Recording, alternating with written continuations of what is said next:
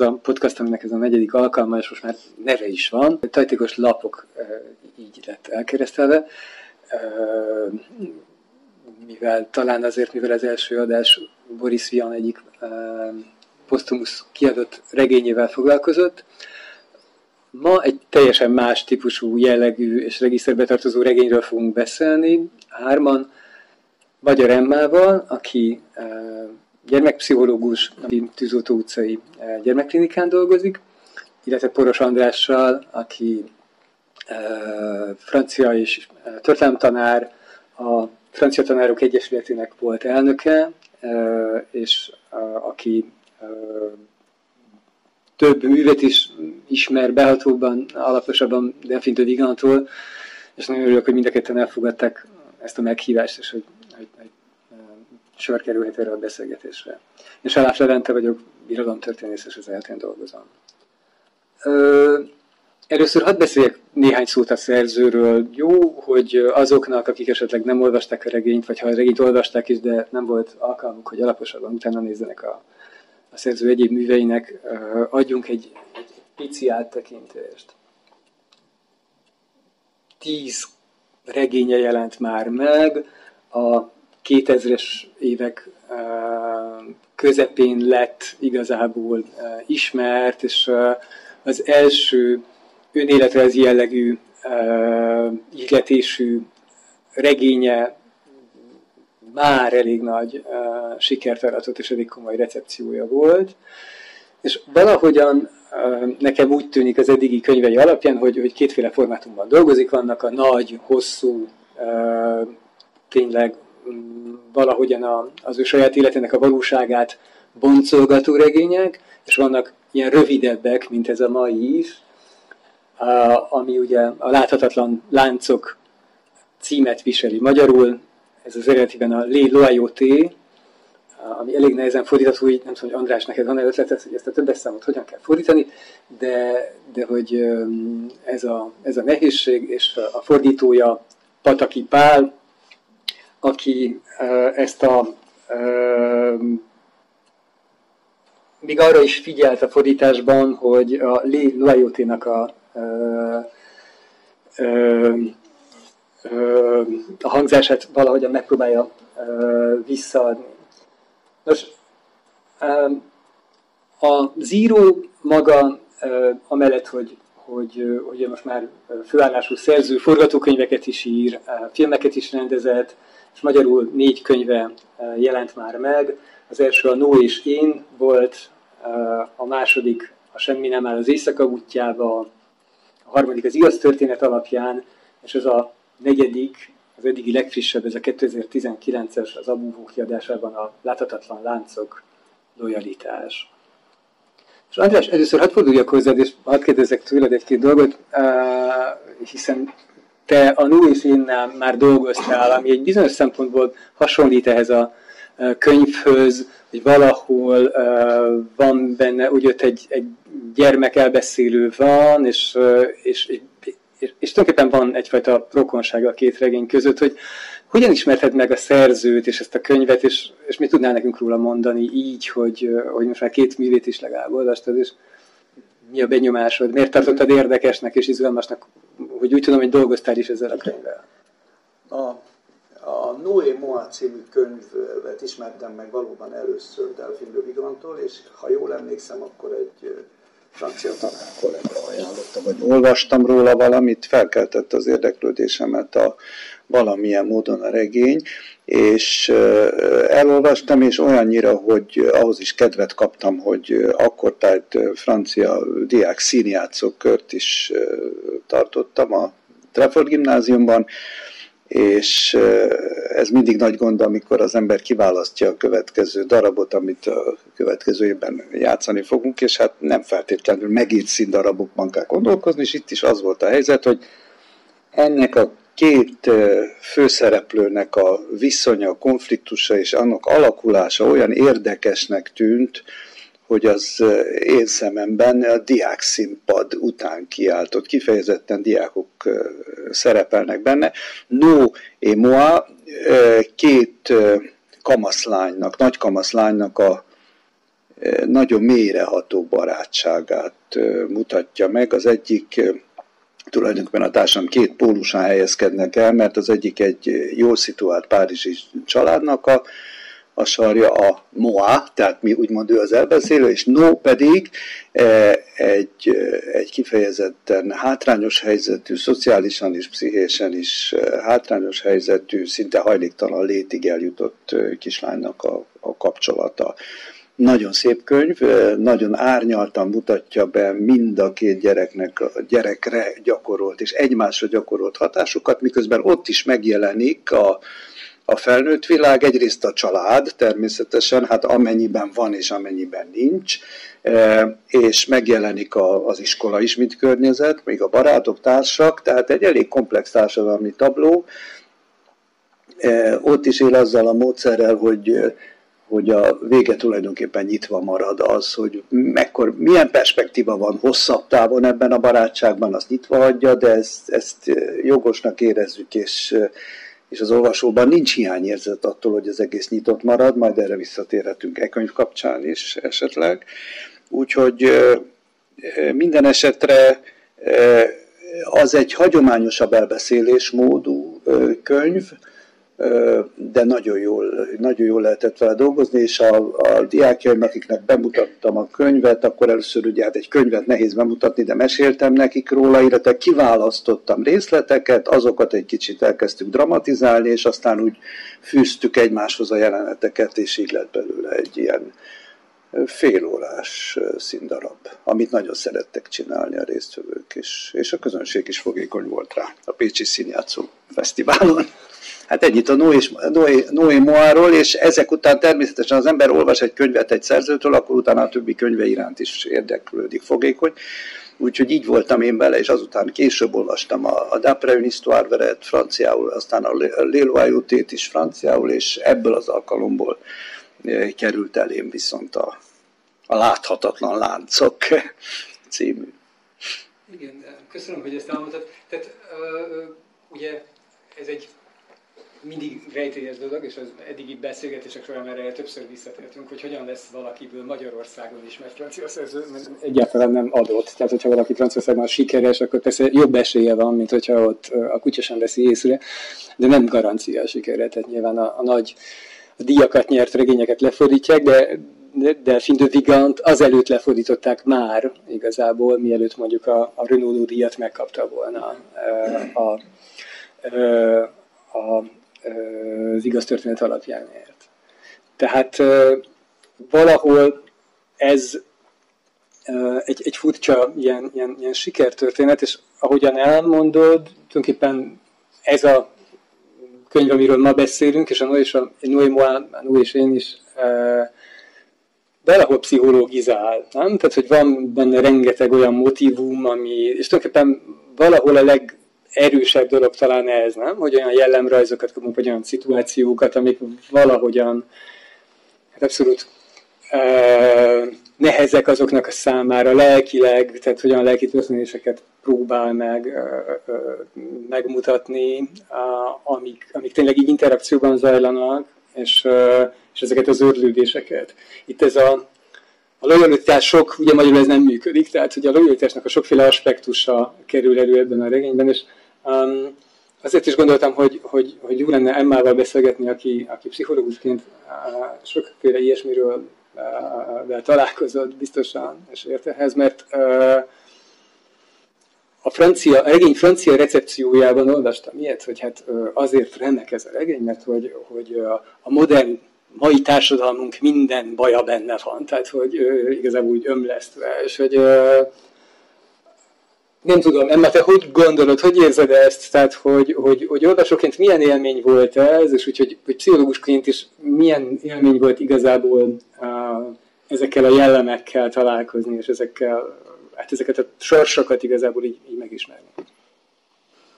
Hát, valóban rengeteg lélektani vonatkozású mozzanat van a, a, a regényben. Nekem alapvetően volt egy olyan élményem a, a szöveg olvasásával, hogy, hogy hogy rengeteg, talán, talán mondhatjuk, hogy, hogy picit túl sok helyzetet, jelenséget is szeretett, az volt az érzés, ami szeretett volna az írón, írónő megjeleníteni. Nekem pszichológusként az szokott érdekes lenni szép irodalom olvasásakor, hogy a, a lélektani helyzeteket hogyan jeleníti meg, a, meg az író. Szerintem nagyon szépen lehet érezni azt, hogy, hogy ő maga mennyire differenciáltan látja a, a, a, a pszichológiai jelenségeket. Én azt gondolom, hogy ez az önismerethez is, is kapcsolódik. Én, én ennél a, a, nekem ennél a regénynél egy, egy, egy picit úgy éreztem, hogy nehezebb volt talán a karakterekhez, vagy talán a szöveghez is kapcsolódni olyan téren, hogy, hogy talán egy picit úgy éreztem, hogy kevés lehetőség van az értelmezésre, hogy olyan nagyon adottnak éreztem sok mindent, és én talán egy kicsit úgy éreztem, hogy nehezebb is emiatt kapcsolódni a karakterekhez, mert olyan nagyon sok nagyon sok nagyon sok, nagyon sok nehéz helyzet jelent meg bennem. Igen, értem.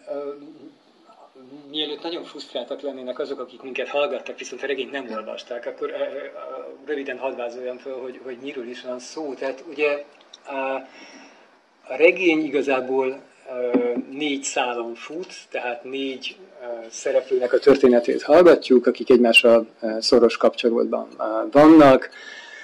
Az egyik egy Theo nevű fiú, a másik az ő osztálytársa Matisse, a harmadik a tanáruk, az SVT, a Science de Vie et de la Terre, nem de? Tehát ugye a természetismeret tanáruk, egy bizonyos Hélène, és a negyedik pedig Cécile, Matisse-nak az anyukája, és rövid fejezetekből áll ez az egyébként is picike regény, ahol, ahol az ő szempontjukból látjuk ezt a, ezt a történetet, ami egy iskolai tanévnek, hát nem tudom, talán a fele lehet, és valahogyan arról szól, hogy ez a, ez a két fiú barátsága és, és, és szoros kapcsolata hogyan alakul, és van egy közös titkuk, mégpedig ez az, hogy, hogy, hogy közösen isznak alkoholt egyre nagyobb mennyiségben, ami főleg abból fakad, hogy, hogy Theo egy vállás után a, a, valószínűleg a, ez a, a lojalitás cím a, a vállásokat követő lojalitási konfliktusokhoz is kapcsolódik. Nagyon nehezen dolgozza fel ezt a, a megosztott felügyeletet, és ezt, hogy egy hetet az édesanyjával, egy hetet az édesapjával tölt, és hogy a szüleinek a, a nem rendezett viszonyát, és az alkoholizmusba menekül, amiben um, a hűséges barátja követi őt, akinek messze nincsenek ilyen súlyos problémái, de, de, de a legjobb barátját nyilván nem akarja cserben hagyni. És uh, hát ebbe a történetbe keveredik bele két nő, uh, Élen, a tanárnő, és, és Cecil, uh, Mátis anyukája. És uh, a regényt polifonikus regényként apostrofálták a, a, a kritikában, azért, mert hát uh, van két én elbeszélőnk, a két felnőtt nő, furcsa módon, és van két gyermekünk, nem nekünk, bocsánat, ez van két gyerek, regényben, akik, akiket pedig hát egy szem harmadik szemében, de, de egy ilyen minden tudó elbeszélő szemszögéből látunk megnyilvánulni, tehát tudunk az ő érzéseikről, de ott, ott rajtuk van a fókusz, és hogy, hogy az ő érzéseiket ismerhetjük meg. Tehát ilyen furcsa szerkezetű dolog, de valóban bonyolultabb, mint, mint valami más. Tehát, hogy ez az a történet, és ebből fakad ez a rengeteg sok ilyen, ilyen pszichés nehézség, vagy, vagy dolog, és akkor tehát te úgy érezted, hogy valahol ez túl direkt volt, tehát az is, ahogyan, fele, ahogyan előhozza ezeket a problémákat, és ezeket a pszichés problémákat, és ezeket a, döntéseket. mégis mik azok, amiket, tehát amikor úgy érzed, hogy, vagy ami alapján úgy érzed, hogy ez, hogy, ez, hogy ez túl direkt volt, túl egyértelműek azok a jelek, hogy azok a megoldási lehetőségek. Nem tudom, van-e ilyesmi, amit erről tudnám mondani? Um, ezen kicsit gondolkoznom kell. Um, hát valami olyasmi jut erről eszembe, hogy, hogy de lehet, hogy ez egy nagyon szubjektív válasz, de hogy, hogy nekem talán úgy, úgy tud a fejemben összeállni, amikor egy ilyen szöveget olvasok, hogy, hogy mennyire differenciált ez az ilyen. Szóval, hogy, hogy valahogy érezni lehet talán azt, amikor egy szövegírása egy élménynek a megéléséből indul ki, vagy inkább abból, hogy fog egy pszichológiai fogalmat, és, és akkor abból az irányból indul a szövegnek a megalkotása. Nekem inkább utóbbi élményem volt ezzel a, a, a szöveggel. Igen. Értem, de igen, szerintem, szerintem ezek kb. egyetértetünk, tehát hogy tényleg, mm. tehát, hogy egy picit iskolásnak éreztél, és hogy túl igen. didaktikusnak is, és aha, így. Hát már a, mondhatom, akkor már a, címadás, már a címadás, amire már utaltál, igen. azért azt is akkor járjuk egy kicsit körül. Valóban a Le Loyauté, mint eredeti cím, nem tudom, hogy ez francia kontextusban mennyire hangzik furcsának, de hát magyarul nyilván furcsa, a lojalitás fogalmát azt, azt persze használhatjuk művelt köznyelvben, magyarul is, de hát talán inkább szociális, vagy sőt, akár politikai kontextusa van rendszerint annak, hogy lojális valaki például egy ügyhöz, vagy egy szervezethez. Vagy. Holott itt Ugye ma te pszichológusként látod, hogy a fogalom létezik, csak egy magyar olvasónak ez azért nehéz lenne megközelíteni. Tehát én nagyon egyetértek, és jó ötletnek tartom, hogy, a, hogy egy más címet, a láthatatlan láncokat választották magyar címnek. Igaz, hogy a könyv borítón ott azért ott alul feltüntetik a, a lojalitást is, de hát a cím, tehát jó, dicsérendő, jól megválasztott cím, olyannyira, hogy hiszen maga a szerző is érezhet, hogy ezt magyarázni kell, hiszen van egy bevezető szöveg, amelyben megmagyarázza, hogy itt lelki értelemben a szereplőknek a különböző egymáshoz való kötöttsége, az, ami, ami sok mindent meghatároz, és hát itt végigvehetjük a dolgokat, hiszen mindenkinek a családi kapcsolataiban, Matisznak Teóhoz való kötöttsége, Teónak az édesapjához való kötöttsége, nagyon erős Cecilnek ugye a férjéhez való, a saját maga által többszörösen megkérdőjelezett kötöttsége, úgyhogy ezek a kötöttségek tényleg, tényleg nagyon is léteznek. Na most én azt tenném hozzá szempontként, hogy itt, hogy vegyük a két szereplőt, a két felnőtt nőt, ugye Élent és Cecilt, akik egyes szám első szemében nyilatkoznak meg, és az ember olvas, és azt mondja, akkor most mi lesz, most két regényt fogok olvasni, egyet fizet, kettőt kap.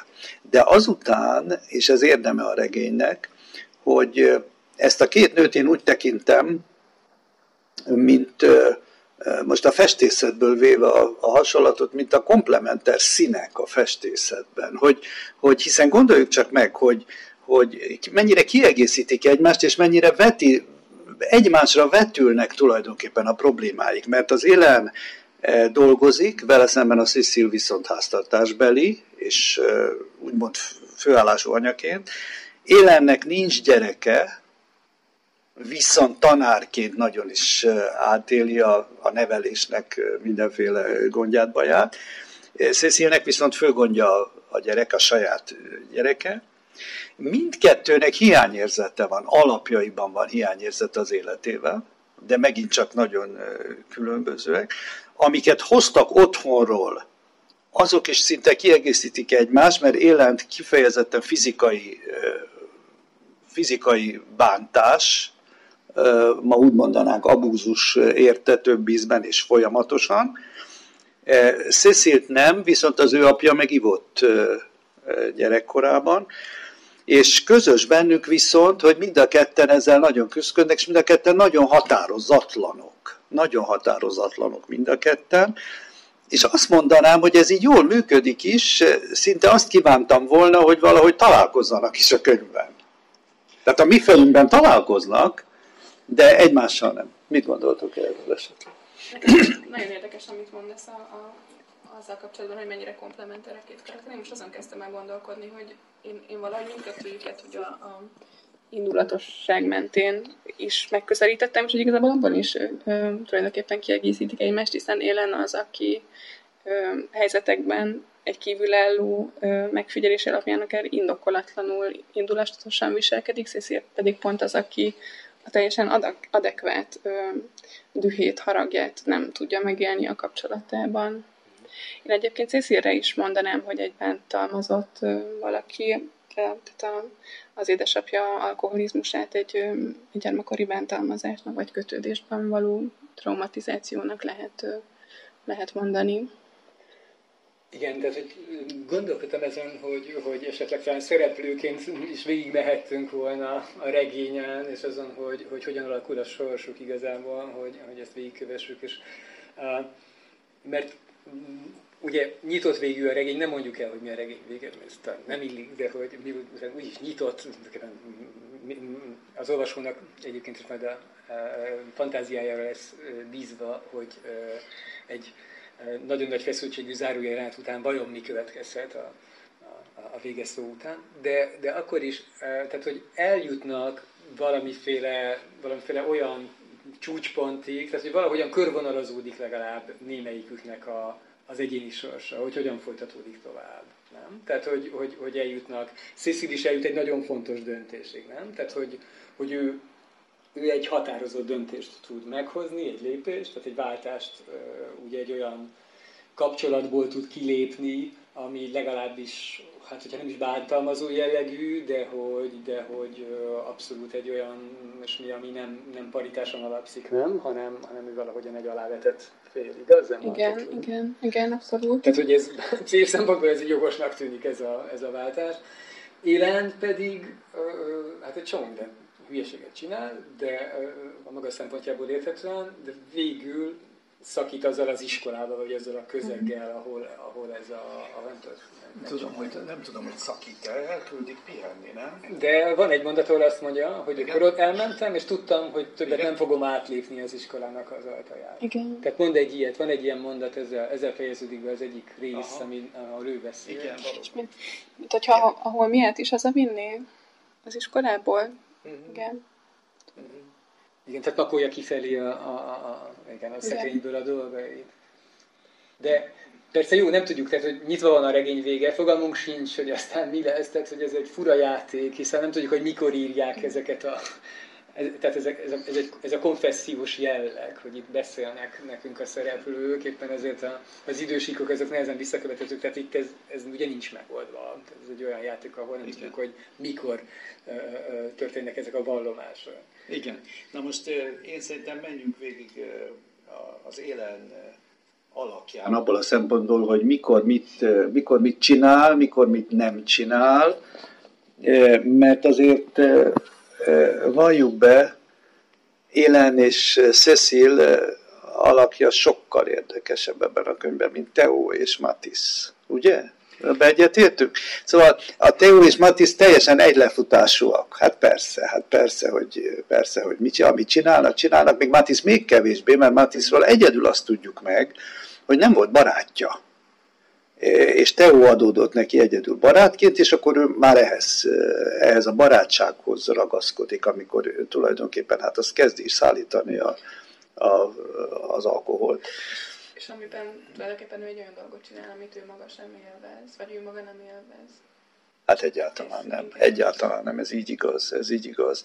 Igen. Na most Teóval kapcsolatban csak annyit jutott eszembe arról, amit amikor mond, elmondtad, hogy, hogy mik a körülmények, hogy, hogy azért nem egy egyszerű vállási história, nem csak arról van szó, ami természetesen nyilván minden gyereket megviselne, hanem hát ez a teljesen lecsúszóban levő apa, akit ő tulajdonképpen a, a, a láthatatlan láncok egyikével körbefonva tulajdonképpen megpróbál kezelni. Teóra azt mondhatjuk, hogy egy, egy koránál jóval érettebbnek szükséggel tetne olyan gyerekre kirót feladatot kapott, amit ő, amit ő el is vállalt, és azt mondhatjuk, hogy a, a anyja ebben nem tud segíteni, hát ennél többet nem mondhatunk róla, nem tud neki abban segíteni, sőt, bizonyos fokig még, még nehezít is.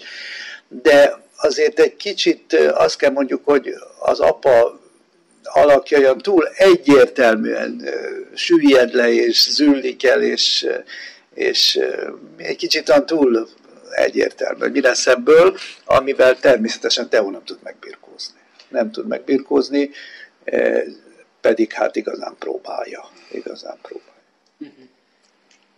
Szerintem azt azért érdemes hozzátenni, hogy, hogy, hogy, hogy mondjuk azt, hogy nem tud ezzel megbirkózni. Abban a szempontból ez valóban így van, hogy ő, ő a saját életében nem, nem egy, egy jól funkcionáló, jól működő kamasz, de hogy azt szerintem érdemes kiemelni, hogy abban a helyzetben, ami számára is egy teljesen inadekvát helyzet, hogy ő gondoskodik az édesapjáról, azt tulajdonképpen ő túl teljesíti, vagy, vagy egy, teljesít egy olyan helyzetben, ami, amiben nem lenne elvárt az ő életkorában, és valószínűleg ez az a feladat, ami elszívja tőle azt a kapacitást, amivel a az életkorának megfelelő helyzetekben kellene tulajdonképpen teljesíteni. De a kortárs kapcsolatok, igen.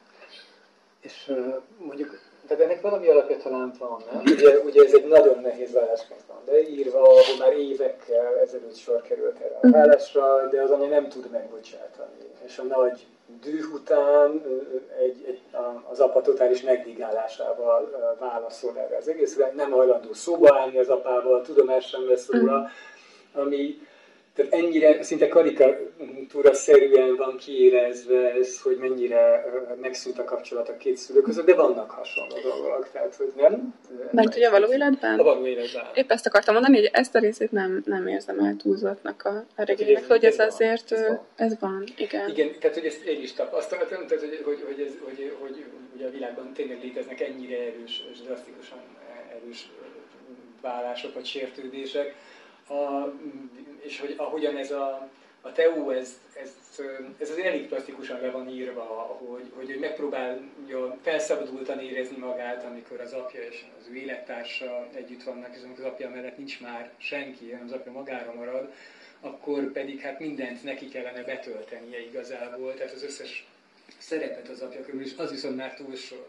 Ugye ott van egy részlet, amikor állást próbál még, még, még az Igen. apjának az önéletrajzát is megpróbálja újraírni, hogy meg segítsen neki állást keresni, de aztán tényleg nem ide nem túl megy. Igen.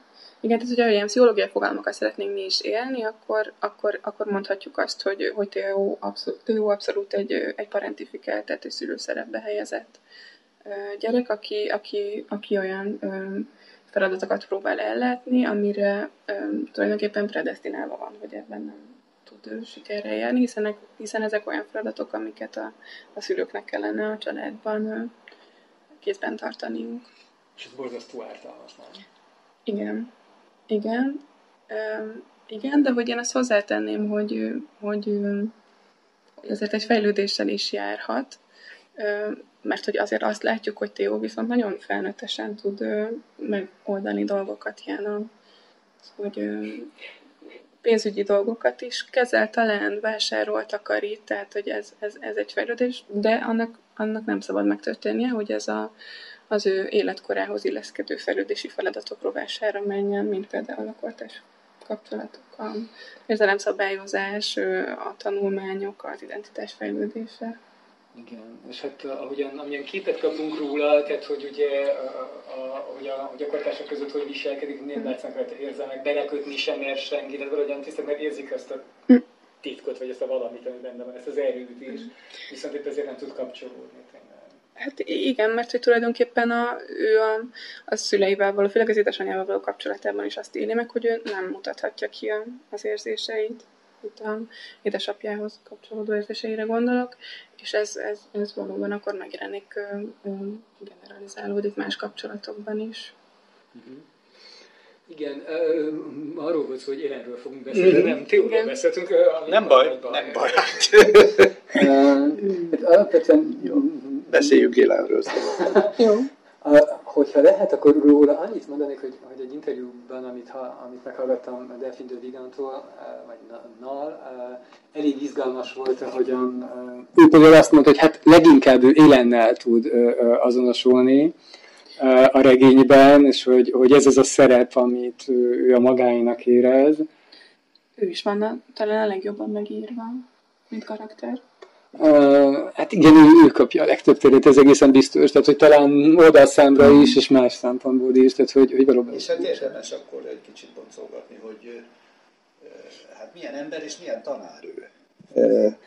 Na most, ugye mert elsősorban tanárként jelenik meg, emberi kapcsolatai is tulajdonképpen a hát a diák, egyrészt a diákokkal való kapcsolata, másrészt pedig a kollégákkal és az igazgatóval, meg azzal a tanár kollega, a nőjével, a testnevelő tanárral, akivel van az a, az a nagy össze, összeugrás. Szóval eh, azon gondolkodtam, hogy valószínűleg jó tanár élen. Természetesen magáról ilyet nem mond meg, róla sem mondja senki, de érdemes talán azért azt leszögezni, hogy jó tanár lehet, mert a biológia, amit ő tanít, vagy természetismeret, szóval minden esetre arra látunk egy pár példát, hogy ezt ő nagyon jól tudja az élethez kapcsolni. Tehát ahogy egy kolesben tanítani kell, hogy, hogy nem elvon tudomány tanít, hanem, hanem hozzá kapcsolható mindig, amit ő tanít. Nem véletlen, hogy Teó is sok mindent, még, a, még az alkoholfogyasztással kapcsolatban is,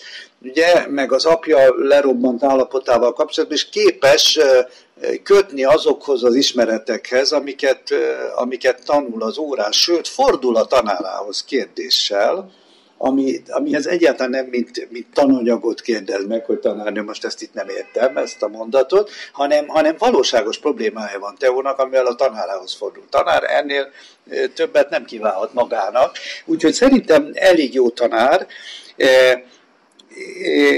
az viszont már megfontolandó, vagy nyilván azt is körbe kellene járnunk, hogy, hogy, hogy milyen a viszonya a többiekkel. Mert azért én azt gondolom, hogy a, a testnevelés tanárnővel, aki ezt a csúnya megalázást elköveti Teóval szemben, akkor nincs, nincs felszerelése, azért itt azt kell mondjuk, hogy ez persze nem helyes, mert így egy kollégának nem lehet neki támadni a, az osztály nyilvánossága előtt, e, de egyébként az osztályon kívül, tehát külön találkozásban nagyon is egyetértenénk azzal, hogy ő elmondja, hogy miért, e, miért nem ért egyet messze menően ezzel. Mint hogy az értekezleten aztán e, ez, erre is sor, sor is kerül.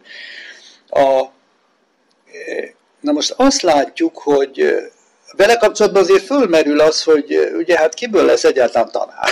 Hogy, hogy lesz valakiből tanár? Egy ilyen traumatizált gyerekkor után annyi van a könyvben, hogy és akkor elköltöztem otthonról, és akkor tudtam, hogy tanár leszek. Emlékeztek, valami ilyesmi van?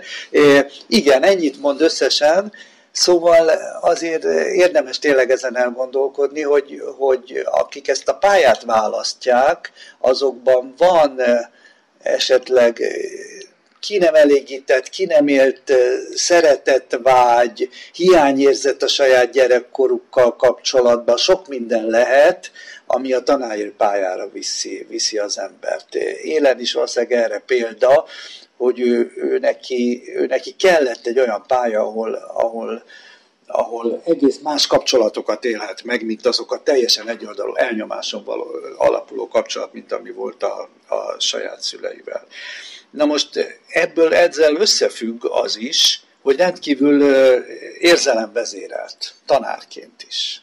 Rendkívül érzelemvezérelt. És az embernek kedve lenne azt mondani, hányszor mondja az ember azt esetleg kollégájának is tanári pálya során, hogy hogy nem, nem, ne vigyél bele ennyi érzelmet abba az adott dologba, eh, hiszen az, az visszaüthet. Itt azért valószínűleg erről van szó. Tehát távolságtartás eh, hiánya jellemzi teljesen. Eh, lelki, lelkileg és fizikailag is teljesen igénybe veszik a, a, a, az általa tapasztalt és átél dolgok. Hogy, hogy gondolod ezt, Emma, hogy, ez a lelki alkat, ez mennyire működik tanárként. Hát ez a lelki alkat Igen. működik tanárként? És hát miért fogja azt, miért, miért hagyja azt ott, miért? Ez már az a kiégés, amit annyi minden pályával kapcsolatban uh-huh. mondanak? Uh-huh. Azt hiszem, igen, mert túlságosan sokat investált bele lelkileg, miközben nincs a tanári pályán kívül egy saját lelki harmóniája. Igen, vagy más megtartó kapcsolatom. Igen, olyan, olyan mint hogyha élen kapcsolata Tióhoz, mert már, már, már valós kapcsolatra nem ment, hogy olyan, olyanra gondolok, hogy nem ö, tanár-gyerek, ö, hanem, hanem mint hogyha ha, ha iskolán kívüli mm, akár családi kapcsolatban lennének. Én, én, én, én nem a kiégés fogalmával élnék itt, hanem inkább a, a, a retraumatizációival, hogy egy, tulajdonképpen egy, egy traumatizált felnőttről van szó, akiről én, én, nekem az volt a megélésem, hogy tulajdonképpen vele az történik, hogy, hogy szembe kerül azzal a helyzettel, hogy ő, mint felnőtt valahogy megérzi azt, hogy, hogy egy olyan gyerekkel van dolga, akit szintén bántanak, és ez az, ami én úgy gondoltam, úgy éreztem, hogy beindította tulajdonképpen az ő reakcióját erre a helyzetre, aminek a következménye az lett, hogy, ő, hogy több esetben volt indulatos olyan felnőttekkel, akikről feltételezte vagy tudta, hogy bántották ezt a gyereket. Igen, tehát szerintem is valahol az, ez, egy, ez egy nagy csalódás volt neki. Azt hiszem, hogy nem tudta megvédeni ezt a fiút. Hm. Tehát, hogy uh, fura ez a regény, mert igazából alapvetően ilyen pszichés problémák és, és konfliktusok, jelenségek azok, amiket tárgyal, de egy picit azért a, a titok és a, a titoktartás, és valahogyan egyfajta misztifikálás benne van. Tehát Hitchcock és Stephen King a zírói példaképei többek közt Delphine de Vigannak, és valahogyan, tehát abból is egy rejtély lesz, hogy, hogy ugye látja ezt a fiút, a tanár, és azonosul vele, azt, hogy biztosan azt tak, az, az, az az a rejtély a fiúban, hogy őt is verik és hogy csak ez lehet a baja, és leküldi a, a, a, a védőnőhöz, hogy nézze meg, és akkor látják, mm. hogy makulátlan a mm. bőre, és egy karcolás sincs rajta, tehát akkor nem ez a titok, és valahogyan ez a nyomozás, ahogyan a regény végére ő rájön, amit mi olvasók már a, a másik szálakon már tudunk régóta, hogy igazából iszik Teó, és hogy, hogy ez az, ami konkrétan most őt egyre rosszabb pszichés helyzetbe sodorja, nem? Tehát, hogy, és valahogyan tehát lehet, hogy van egyfajta kiégés, de akkor az, azt inkább így fogalmaznék, hogy egy ilyen kudarc élmény, nem? Hogy, hogy, hogy megpróbálja megvédeni ezt a fiút, de nem tudja megvédeni, és akkor ez valahogyan ez, ez az önazonosságnak a problémája. Nem hogy, tudja, hogy... és az önbecsülésével is ö, ö, bajok vannak, hiszen, az, hiszen hiszen önmagával is folyton elégedetlen, de abból következően na, állandóan reflektál saját maga cselekedeteire, mondja is, hogy milyen határozatlan. A Teó anyjával való találkozás után azt mondja, hogy nagy hülyeséget csináltam. Most ezen elgondolkodtam, vagy kérdezem is tőletek, mit gondoltok, miért mondja ezt, hogy, nagy hülyeséget csináltam, hogy túl messze ment esetleg, vagy nem mert elég messze menni a Teo anyjával való találkozásban, a, a dolgok fölfejtésében, mert szerintem, ahogy ő elkezdett vele beszélni, az, az teljesen normális volt, az nagyon jó. Nem volt se lerohanás, nem volt se mellébeszélés, ment, és a végén azt mondja, hogy nagy hülyeséget csináltam. Szerintem nem csinált nagy hülyeséget, nem tudom miért gondolja ezt, kíváncsiak mit gondoltok, hogy jogos-e. Viszont más, a következő e, dolog, ott viszont tényleg, amikor elmegy a Teó anyja házához, és sőt, e, sőt a lakás elé föl is megy az emeletre, de utána, sőt meg is látja a mama, és akkor elszalad. Na ez viszont tényleg olyan, hogy hát ez, eh, hogy mondjam, hát elemi hiba, és, és magát hozza a nagyon lehetetlen helyzetben. És még egy mulasztása van, eh, azt érdekes módon nem rója föl saját magának, de ezt én, mint olvasó rovom föl neki. Eh, emlékeztek arra, amikor az igazgató beszélget a Teóval, és az igazgató jön és félbeszakítja azt a beszélgetést, félbeszakítja a beszélgetést, és akkor el is küldi a, el is küldi a fiút, az igazgató elküldi, véget vet ennek a beszélgetésnek, és itt éreztem azt, hogy a, az élennek nem szabadott volna annyiba hagyni ezt a beszélgetést. Ez volt az a pillanat, amikor a Teó majdnem megnyílt neki teljesen. És hagyta ezt a helyzetet valahogy elúszni. És nem is nem is csak az, hogy megnyílt neki a fiú, de hogy tulajdonképpen ő is kereste vele a kontextust, mint hogyha ő is lett volna a kezdeményező. Igen, igen, igen, igen, igen, igen. Ez valóban egy szép helyzet lehetett, lehetett volna. Én Én még, még, még egy, egy dologgal egészíteném ki egy kicsit a molesztásainak a listáját, hogy, hogy, hogy nem, nem kezeli ö, transzparensen azt, ami a, a, a, a munkacsoporton belül azt, ami történt. Tehát elhallgatja azt, hogy az édesanyjával konzultált. Hm. Ha jól emlékszem, amivel egy nagyon kellemetlen helyzetbe hozza magát, mert onnantól már ezt nem lehet tovább görgetni ezt az ügyet. Tehát, hogy van egy hallgatás, ami, mm. ami hazugságnak minősül, és onnantól kezdve igazából beleradírozta magát egy olyan Igen. szituációba, amiben már nem ért hívott. De mikor beszélgetünk korábban a reményről, akkor mondtad, hogy, hogy rengeteg határátlépés van ebben ilyen, nem? A, hogy, hogy az élen viselkedésében valahol, amit, amit te túlzásnak tartottál, ahogy emlékszem, hogy, hogy, tehát, hogy lehet ezt, hogyan kellene ideális és nem viselkedni egy tanárnak, amikor lát egy ilyen, egy ilyen nehéz helyzetben lévő gyereket, és hogyha úgy érzi, mert nyilván, hogyha ő azt gondolja, hogy, hogy ezt a gyermeket bántják, tehát hogy gyermekbántalazás forog fenn, akkor nem biztos, hogy a szülőkhöz uh-huh. akar fordulni, hanem valahogy másogyan próbálna erről megbizonyosodni, hogy mi van. Uh-huh. Tehát, hogy ezt érthető egy, uh-huh. egy reakcióként. Uh-huh. Hát én azt gondolom, hogy, hogy, hogy az, az lehet egy, egy nagyon jó első lépés, hogy ezt megosztja a kollégáival, és munkacsoport szinten beszélnek erről. Az egyénileg egy másik kérdés, hogy mennyire kezd elő gondolkozni azon, vagy arra reflektálni, hogy esetleg vele történt-e ilyen, ami miatt ő reagálhat esetleg egy, egy helyzetben hevesebben, mint más tanár, de, de én azt gondolom, hogy, hogy a, a munkaközösségben kellene ezzel elkezdeni dolgozni, hogy akkor erre mi, mi a, a mi, mi legyen a következő lépés, már csak amiatt is, mert hogy, a, hogy más tanárokkal, megfigyeléseikkel meg tudják erősíteni ezt a gyanút, vagy sem, és akkor itt összeér egy kicsit az is, hogy, a, hogy hogyan, hogyan tudnak a segítő szakemberek együtt dolgozni, hogy tanár, és a tanárok, a védőnő, iskolai, szociális munkás, Magyarországon, biztos Franciaországban is van, azért, mint hogyha valamilyen nevelési tanácsadó, vagy valamilyen tanácsadó szakember jelenne meg. Igen, én azt gondolom, a, a munkacsoport szinten való gondolkodás lenne erre az első jó lépés, nem tudom. Uh-huh te hogy gondolod? Hát igen, ez, igen, nem, hogy mondjam, beszélnek ők erről, beszélnek ők a gyerekekről ezeken a nevelési értekezeteken. Uh-huh.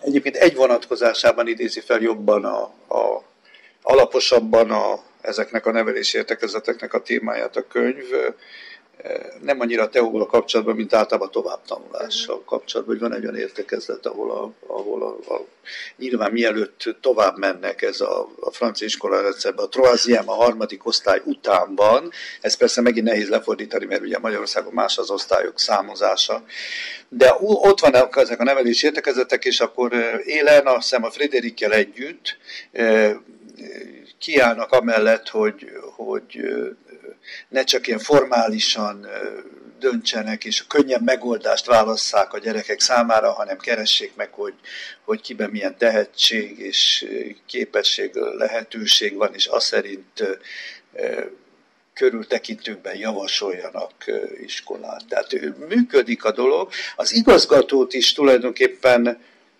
elég jó, elég pozitív nézőpontból látjuk, ha azt vesszük, hogy hogy nem hagyja tulajdonképpen magára a kollégákat, vállalja azt a szerepet, hogy igenis rendezni kell a konfliktusokat, ha kollégák között van, de tulajdonképpen attól eltekint, vagy akkor nem érzi meg abban a pillanatban, hogy most a Teóval sok mindent lehetne is csinálni, de nem elküldeni, hanem éppenséggel most kellene egy kicsit tovább menni, hiszen az ilyen gyerekekkel való kapcsolatnál mindig egyszerűen az időt meg kell hagyni. Mert egy gyerek lehet, hogy oda fog jönni, lehet, hogy három percet beszélget, lehet, hogy az alatt elküld valami kis üzenetet, de ha azt elfogadja a tanár, akkor a következő nap, vagy a következő héten fog újra jönni, és akkor már lehet, hogy öt percre fog jönni, lehet, hogy...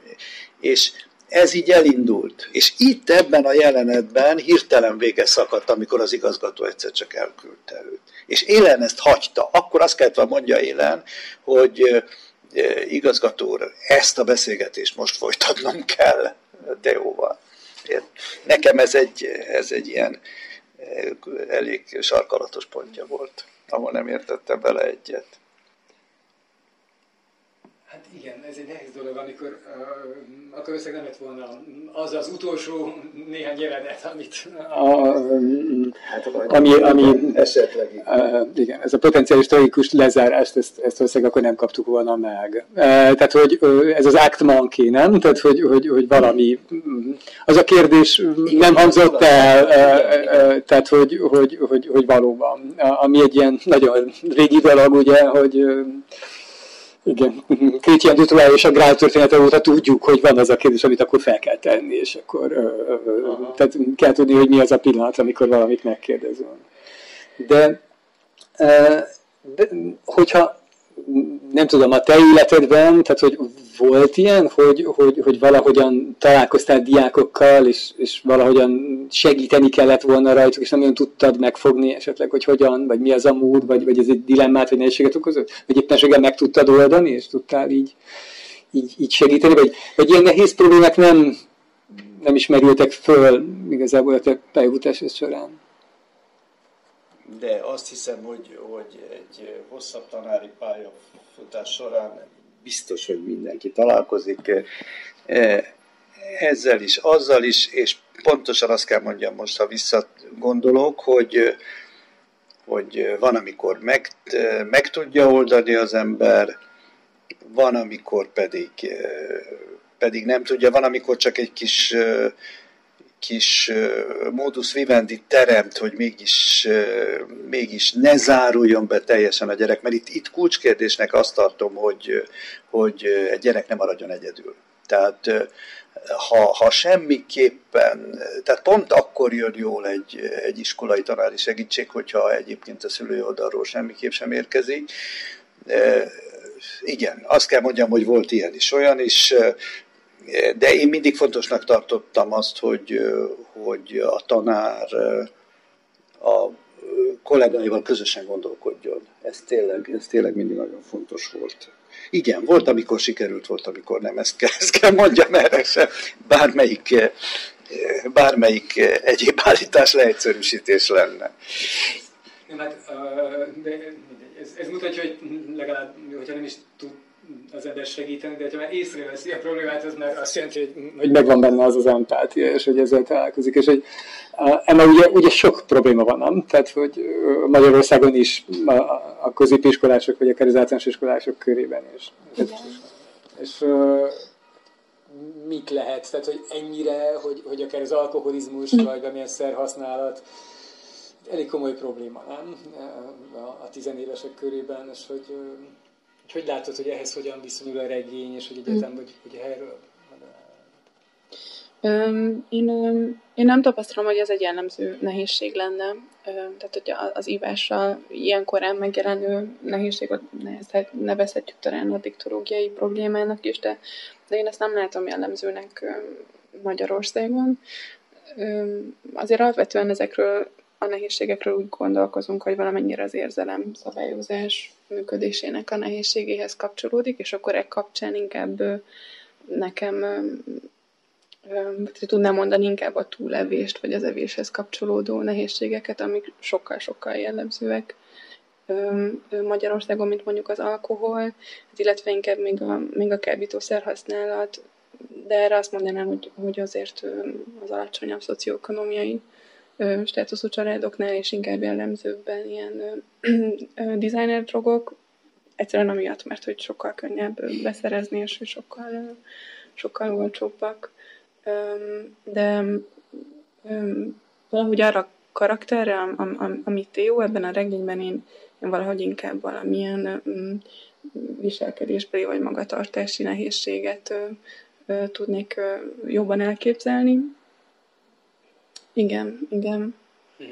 De... Tehát, hogy ez természetesebb lenne, mint ez.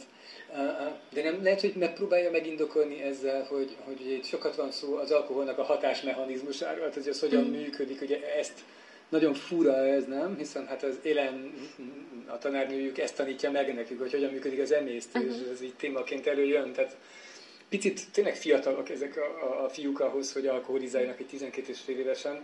Nem kizárt természetesen, de mm. sajnos, de, de, de egy-két évvel később talán ez úgy, úgy, úgy könnyebben érthető lenne. Viszont lehet, hogy ez határozta meg, hogy mikor tanulják Franciaországban a francia iskolában. Tehát ez egy politikai kontrent volt, egy megkötés, hogy mikor, milyen életkorú gyerekeket kell idehelyezni, és miért kell, hogy élen éppenséggel természetismeret tanár legyen. De hogy tévedek, de, de hogy ez mondjuk egy logikus ilyen formai jelen lenne. Ugye hát a Teó arról beszél, hogy, hogy, hogy ugye a szorongás felszakítása, tehát a gátlásoknak és a, és a szorongásnak a feloldása, erre szolgál neki az alkohol. A designer drogoknak hasonló a hatásmechanizmusa, vagy azok picit mást okoznak, vagy mást?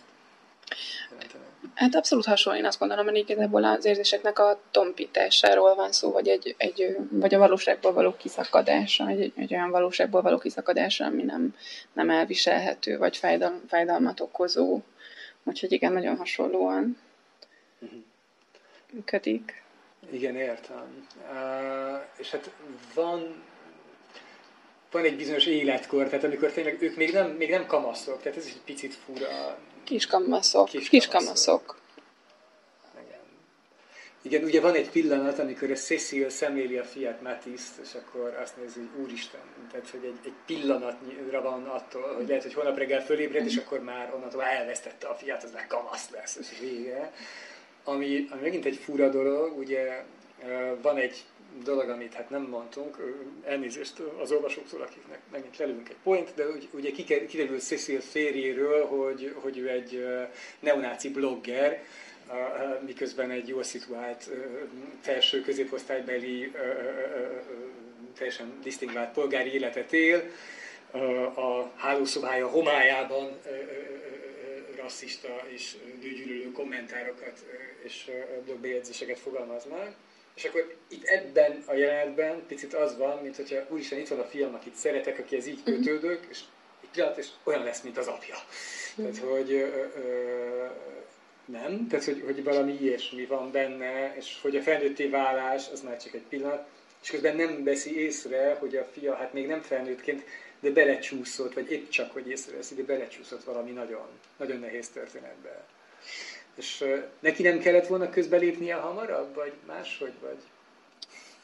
Szeszélnek? Metészek a Igen, ez azért, ez azért egy kicsit, hogy mondjam, talán hiány vagy szóval kiegyenlítetlensége a regénynek, mert, mert Cecil figurája olyan még inkább körvonalazatlan, vagy kevésbé körvonalazott, mint, mint élené. Észreveszi ezt a, ezt a valóban ezt, amit mondtál, ezt a közösségi oldalakon való tevékenységét, ami, ami őt riasztja is, és az amúgy is problematikus viszonyukat hát még inkább kiélezi, de megint ugye a lojalitás, megint a láthatatlan láncok nem mer nyíltan szembe fordulni a férjével. Ő tulajdonképpen egy, nem azt mondom, hogy, de azt is lehet mondani esetleg, hogy ő is egy kicsit egy bántalmazó kapcsolatban él, ahol ugye a bántalmazás inkább csak a verbalitás szintje, csak, csak a verbalitás szintjén, de azért nevezhető annak, hiszen ugye e, látjuk, hogy, hogy egy, és rosszul éli meg a, ezt az ő e, háztartásbeli e, mi volt. Tehát, ahogy amikor elmennek vendégségbe, és akkor elmondja, hogy na hát ő, ő hamar kikerül valahogy a társadalgás fő sodrából, mert ugye mit is tudhatna ő mondani, aki otthon ül a gyerekével, vagy otthon neveli a gyerekét egyedül. Szóval Cecil egy jól megfogott, de nem elég mélyen kidolgozott figura, aki azért érdekelne minket, hogy, hogy mégis tud-e valamit kezdeni ezzel a problémával, amit, amit fölfedez. Hát végül nem kezd vele semmit. Azon túl, hogy azon az egy estén ö, ö, ott hagyja a társaságot, és hazamegy, mert az a durva vicc, amit ott a, a férje elmesél a, a, a nők kárára, az tulajdonképpen mélységesen sértő, csak ott hagyja. De egyébként meg másnap meg tulajdonképpen minden folytatódik. És ezért lenne érdekes, ezért is lenne érdekes, hogy mondjuk a, a, az író hogy próbálja az egyiket, meg a másik nőt megragadni, Élent és Cecilt, és, és vajon, vajon találkozhatnának-e. Szerintem dramaturgiai nem lett volna nehéz összehozni, mint hogy nem is, nincsenek is messze attól, hogy találkozzanak. Érdekes valahogy. Szerintem ez egy elpuskázott lehetőség egy kicsit a regényben, hogy ők nem találkoznak, ez a, ez a két nő. Hát igen, de, de, de ahogyan mondtuk ezt, hogy van itt elég sok ilyen uh, act monkey hogy, hogy, hogy, hogy, hogy egy sok minden, amik, uh, ami lehetséges, hogy, hogy, ez, hogy, hogy valóban nem, nem véletlen nem lőtte le ezt a poént. És te hogyan látod ezt? Tehát, hogy uh, itt vele kapcsolatban, tehát Cecilnek ezt a, az egész jellemét és a működését, tehát, hogy, uh, hogy ez mennyire koherens. Mennyire koherens? koherensnek mondanám, de, de azt is hozzátenném, hogy kevéssé kidolgozott.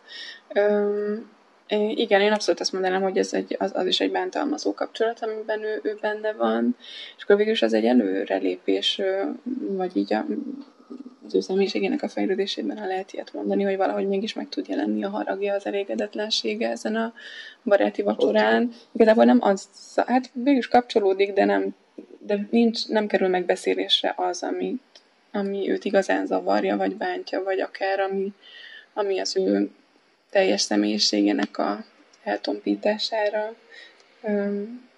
eltompítását eredményezi, mert hogy ő igazából úgy érzi, hogy nem, nem beszélhet úgy, nem használhatja azokat a szavakat, amiket ő használhatta, mert hogy a, a férjének ez nem, nem megfelelő.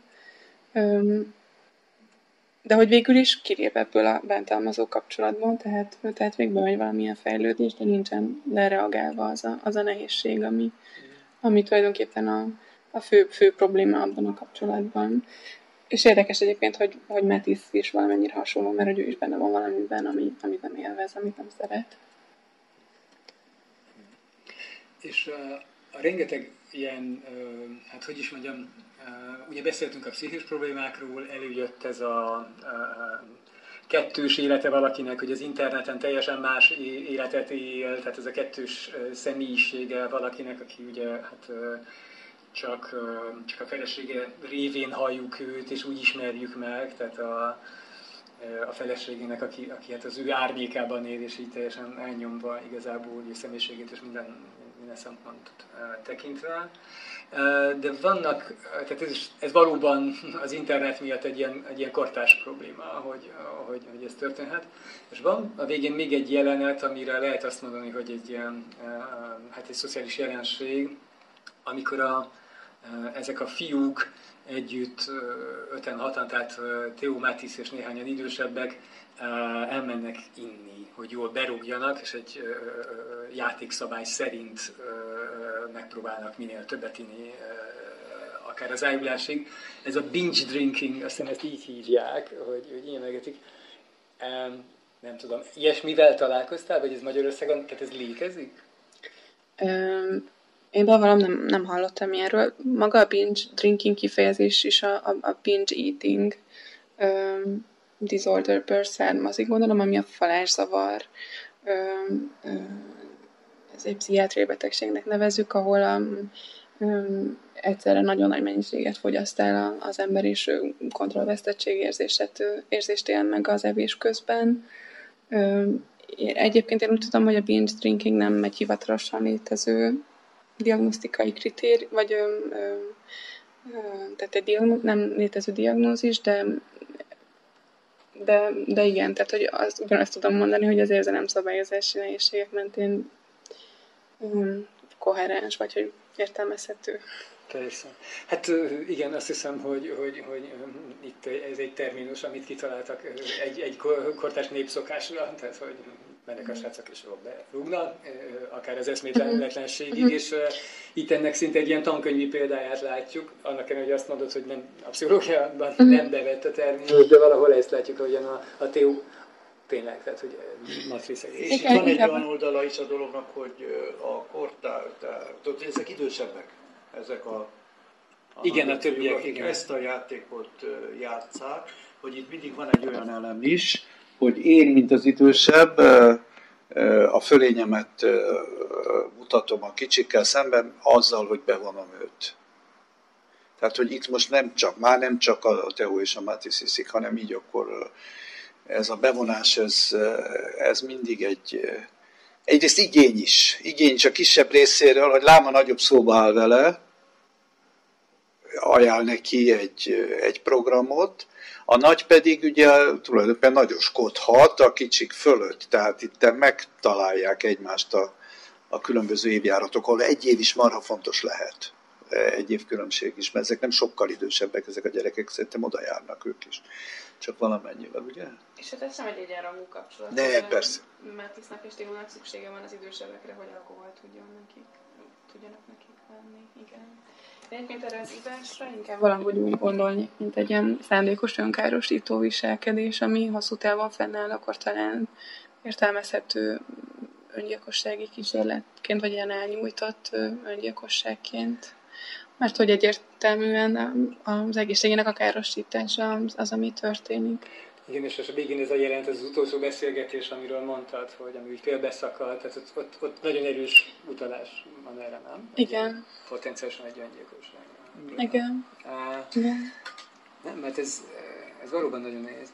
És arra lennék még kíváncsi, hogy um, tehát azért nagyon kellemesen el tudtunk beszélgetni egy órát a regényről, tehát akkor van rengeteg erőnye is, hogy, hogy hogyan látjátok, András például szerinted azért a regény dramaturgiájáról beszéltél többször, és te kipróbáltad a Noé és én, tehát ez feldolgozható lenne ugyanúgy valahogyan dramatizált formában? Szerinted működne ez a, ez a, ez a regény akár úgy is.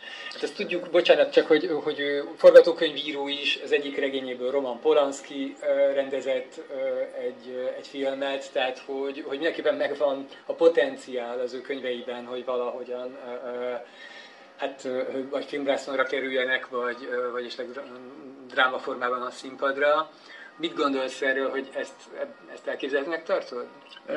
Feltétlenül elképzelhetőnek tartom, talán még a, persze, mert a mai akár amatőr, akár, de hát a, a hivatásos színház is ma már egész oldott formákkal él, és, és egy azon, egy azon helyzetnek a többféle megközelítése a színpadileg is teljesen működni tud. Azzal együtt ezt a könyvet én inkább film, film feldolgozásként eléggé el tudnám képzelni. Nem tudom, ebből csináltak-e filmet. Noé Moából volt film, elég szép. Ebből tudtam, ma még nem. Ebből nem, de ebből szóval nyilván lehetne. Na most abból a szempontból is talán egy szót megér, hogy, hogy idegen nyelv órán, tehát francia óra, francia, mint idegen nyelv tanítása közben is felhasználható szerintem ez a könyv, vagy az, eg- az egészet talán nem annyira, bár nem hosszú, éppen ez az, hogy nem hosszú, de részletek például nagyon jól felhasználhatók belőle, mert de, egyszerű, jól olvasható, tulajdonképpen sikerélményhez juttatja a diákokat, ha ezt, ha ezt olvassák. Az egyes figurák tulajdonképpen jól megfoghatók, aztán ugye egy kicsit azt mondtuk, hogy nem megy elég mélyre, de mégis, mégis olvasás szempontból jól megfogható figurák, nyitva hagy bizonyos dolgokat, lehet például olyat játszani, hogy na akkor képzeljétek el ennek a jelenetnek egy más megoldását, vagy ennek a problémának, vagy itt most hogy lehetne tovább menni, vagy itt mit lehetett volna eh, csinálni, vagy te mit tennél, ha te jó lennél, vagy eh, Cecil lennél, vagy bárki lennél. Tehát egy interaktív eh, viszonyulás lehetővé tesz ez a könyv, és ezért a pedagógiai felhasználását elég érdekesnek és lehetségesnek tartanám francia nyelvórán. Persze egy bizonyos színvonalán, nyelvi színvonalán a diákoknak. És te hogy gondolod, tehát, hogy én, én amikor olvastam ezt a könyvet, akkor én azon gondolkodtam, hogy akár egy, egy akár pedagógus képzésben, tanár, tanárképzésben esetleg önismereti csoporton, vagy egy irodalom terápiás csoporton érdekes lehet ez leendő tanároknak, vagy akár egy munkacsoportnak, már, már diplomával rendelkező tanároknak, hogy közösen arról beszélgessenek, hogy, hogy például egy, egy ilyen gyerek, mert egy biztos a magyar iskolákban is vannak ilyen gyerekek, hogy, hogy, tud, hogy tudják az egyes tanárokat, és akár még az egész munkacsoportot is bemozgatni. Én, én ebben látnék abszolút fantáziát. Értem, és akkor ez valóban, tehát így segíthet is igazából, hogy, hogy, hogy mondjuk egy képzett terapeuta adna ötleteket, hogy akkor hogyan lehet ezeket a szituációkat úgy kezelni, hogy eljutatni a, a, a valaki segítőhöz ezeket, akiknek nehézségeik vannak. Igen, vagy, vagy, vagy egyáltalán az, hogy arról beszélgessenek a tanárok, hogy ők hogyan reagálnának erre a helyzetre, vagy mint gondolatkísérlet, ez, ez, ez történjen meg, hogy, hogy, hogy, hogy hogy vajon ők hogy reagálnának, és annak, annak esetleg mi, mi lehet az oka, és igen, hogy mi, milyen reakció lenne előnyös. Értem. És akkor, akkor nem lenne rossz, hogyha a mai magyar iskolarendszer lehetővé tenni, hogy a, hogy a tanároknak erre legyen módjuk, nem, és erejük, energiájuk én azt gondolom, igen, de nem is emelném ki a tanárokat, tehát hogy az, az, az, az, azt gondolom, hogy mindenki, aki, aki emberekkel dolgozik, orvosoknak is. Én, én azt gondolom, hogy nagyon, nagyon hasznos lenne. És ezt remélem, hogy ilyenkor nem büntetésként hallják meg más szakemberek, de hogy, de hogy én tényleg azt gondolom, hogy, hogy ez, ez nagyon sokat tud segíteni. Jó, nagyon köszönöm, és azt hiszem, akkor ez lesz a végszó a mai beszélgetésen, és nagyon köszönöm, hogy itt voltatok, és akkor Delphi Döviga Láthatatlan Láncok című regényéről beszélhettünk, és uh, én még annyit tennék hozzá, hogy a fordítás remek, tehát hogy, hogy egy nagyon jól hangzó, nagyon elegáns magyar szöveget kaptunk, Pataki Pál minden szempontból elegáns és kiválóan tud magyarul és franciául is, és, és ez ezen a fordításon is látszik. Tehát a, aki nem olvashatja esetleg eredetiben, az ne bánkodjék nagyon, mert a, mert a magyar is jó. Köszönöm szépen. Köszönjük, Köszönjük. szépen, és jó olvasást kívánunk a könyvhöz.